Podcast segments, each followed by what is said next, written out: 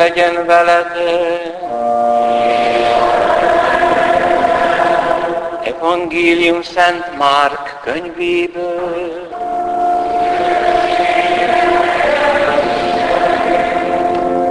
Abban az időben így szólt Jézus tanítványaihoz, menjetek el az egész világra, és hirdessétek az evangéliumot minden teremtménynek.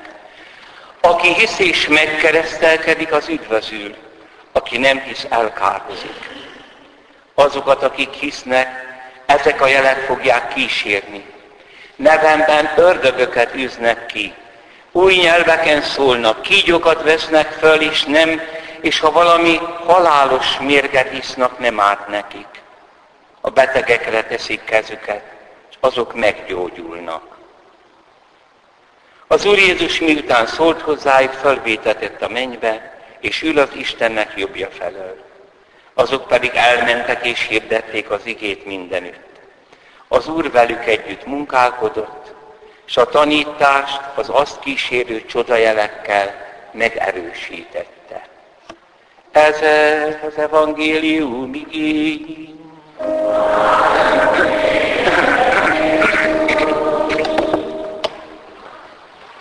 Krisztusban, kedves testvéreim!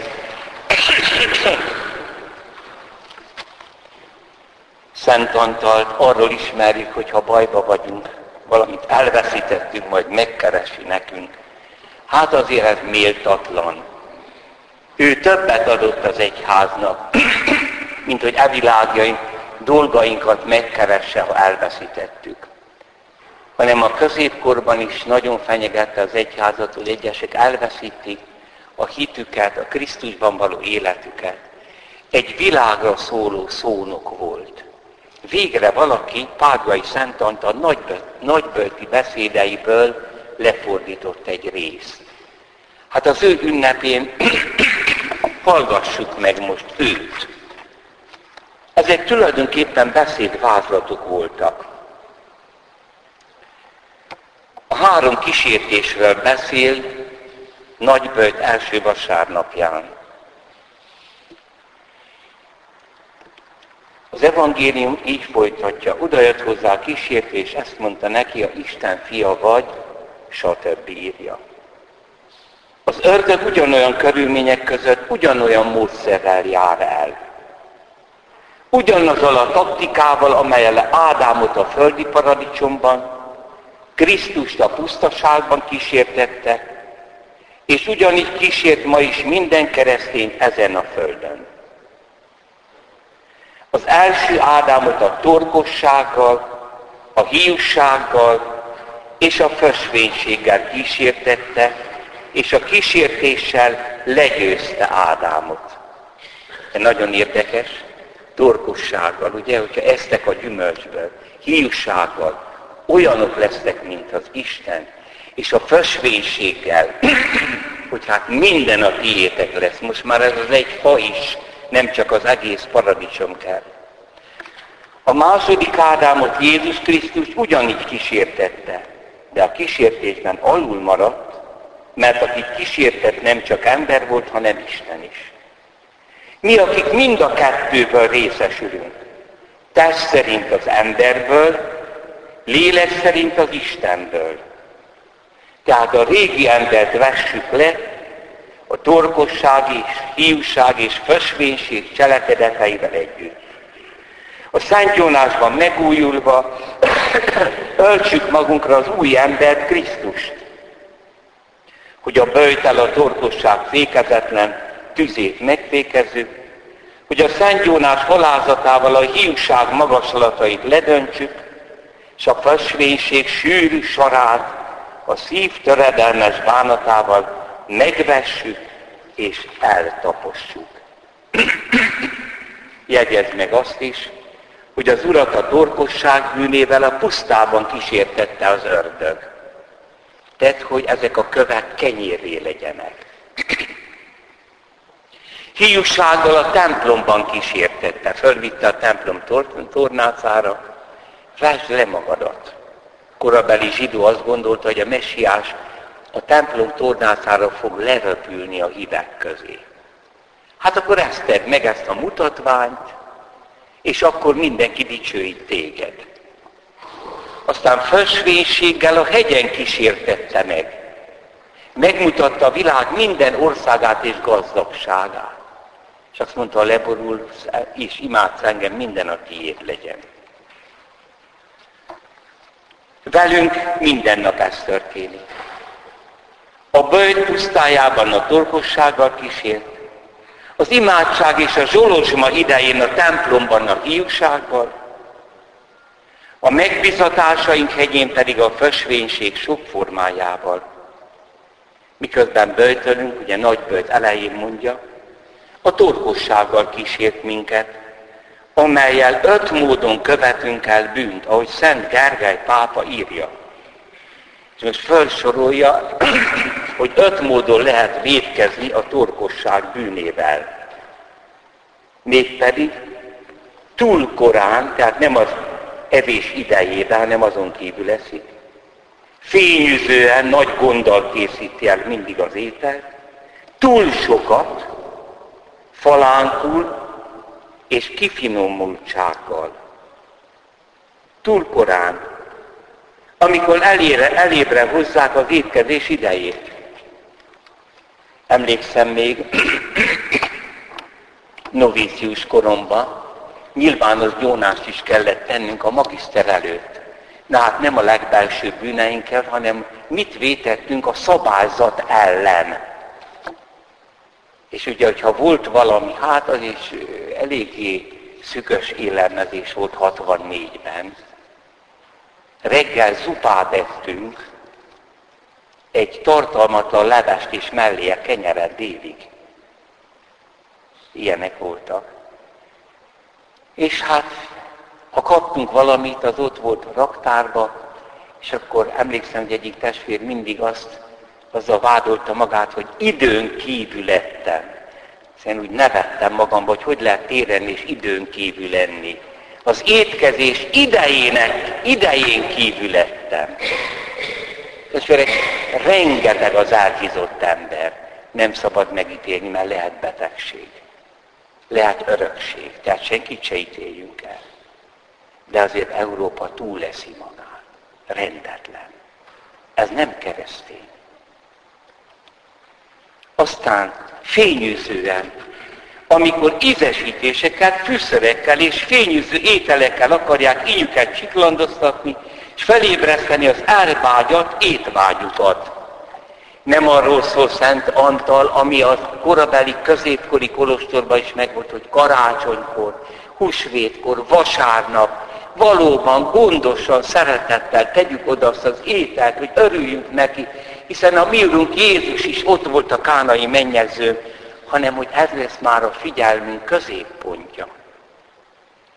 A következő módon túl sokat, amikor a test fenntartásához szükségesnél több ételt vesznek magukhoz. Némely torkos azt mondja, megtartottuk a böjtöt, ezért most sokat ehetünk utána. És egyszerre pótoljuk az ebédet és a vacsorát is. Ők olyanok, mint a hernyó, amelyik nem hagyja ott a növényt, amelybe beletelepedett, csak akkor, amikor már teljesen fölfalta azt. Hernyónak a latin neve bruchus. Azért ez a neve, mert szinte egyetlen szájból, bukkából áll. És azt a torkost jelképezi, aki egészen torokból és hasból áll. Aki úgy rohamozza meg az ételt, mint hogy erődítméről lenne szó, nem hagyja ott, csak előtte mindent fölemészte, mert inkább a has fakadjon, mint az étel megmaradjon. Azért, testvérek, micsoda kultúrát, civilizációt, micsoda emberi, intelligens, illendő viselkedés is tanítottak ezek a nagy középkori szónokok. Következő, hogy falánkul. Amikor az ember úgy dob be minden ételt, mint a hatalmas erődítményt hódítaná meg, széttárja karját, kinyújtja kezét, és az egészet magába akarja tömni. Az asztalnál olyan, mint a kutya, amelyik a konyhában nem tűr meg társakat. Aztán kifinomultsággal. Amikor az izlelés étkeket, az izledetes étkeket keresi csupán, és nagy választékossággal készíti elő, ahogy Sámuel első könyvében olvasjuk, Héli fiai nem akarták a főtúst elfogadni, nem nyerset követeltek. Hogy aztán nagyobb választással és kifonomaltsággal készíthessék azt el, vagyis hát megsütögethessék, megfűszerezhessék. Hát testvérek, azért ez is a keresztény élet része. Ehhez hasonlóan a templomban viszont a hiúsággal kísér bennünket az ördög. Valóban, amikor imádkozunk, miközben zsolozmázunk, prédikálunk, az ördög rohamainak vagyunk kitéve, aki a hiúság dárdáival, és sajnos gyakran meg is sérülünk. Valóban vannak néhányak, akik miközben imádkoznak és térdet hajtanak, sóhajtoznak közben, hogy lássák őket. Mások a kórusban a hangszínüket változtatják és trilláznak, hogy a többiek őket hallgassák. Megint mások, amikor prédikálnak, az idézeteket szaporítják, saját véleményük szerint kommentálják a Szentírást, körbe-körbe össze-vissza magyarázzák, és azt voltják, hogy dicsérjék őket. Mindezek béresek. Higgyétek el nekem, már megkapták jutalmukat. Igen, amikor te imádkozni akarsz, vagy valami jót tenni, ebben áll a szüntelen imádság, menj be a szobádba, azaz a szíved rejtekébe. Zárd be az öt érzékszerved ajtaját, és ne is epekedj, hogy lássanak, halljanak, vagy megdicsérjenek. Szent Lukács azt mondja, hogy Zakariás az Úr templomába tömjénezés órájában ment be.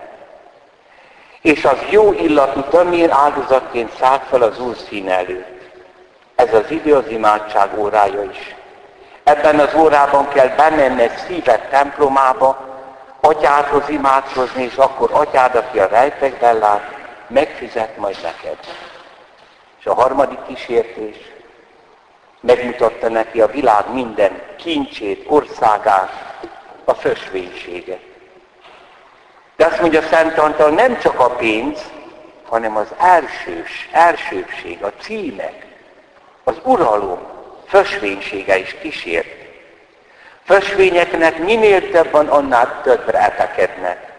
Azok pedig, akik magasabban kaptak helyet, minél jobban kusznak fölfelé, annál jobban iparkodnak az előrébb haladásban. Így történik, hogy még sebesebben zuhannak majd le, mivel a szelek a magasban lévő dolgokat ledöntik. És a bálványoknak a magaslatokon mutattak be áldozatot. Ennek kapcsán mondja Salamon, a tűz, amely sohasem mondja, hogy elég. A tűz jelzi a pénzt, a felsőbség, a címek, a megtiszteltetés kösvénységét, amely sohasem mondja, hogy elég, hanem azt mondja, ide vele, ide vele. Ó, Úr Jézus, vedd el, vedd el. Ezt a két ide vele, ide vele fölkiáltást egyházad prelátusaitól, püspökeitől, akik az egyház hivatalok méltóságának hegyén dicsőítik magukat, eltékozolják az örökségedet, mert az arcütésekkel, ostorcsapásokkal, köpésekkel, keresztel, szegekkel és ecettel, epével és a láncsával szereztél. Mi tehát, akik keresztény nevet, Krisztus nevét viseljük, elménk kódolatával mindnyáján együtt könyörögünk ugyanazon a mírunk Jézus Krisztushoz. Könyörögünk és állatatosan kérjük, adja meg, hogy a töredelmes bánat lelkétől eljussunk a Szent Jónás pusztaságáig, így ebben a bőjtben megérdemeljük összes gonoszságunk megbocsátását, és így megújulva, megtisztulva méltónak bizonyuljuk, hogy az ő szent föltámadás örömét élvezzük, és az örök boldogság dicsőségében helyet kapjunk. Ő adja meg ezt nekünk, akinek tiszteleté, dicsőség mindörökkön örökké. Amen. Most könyörögjünk békességben az Úrhoz.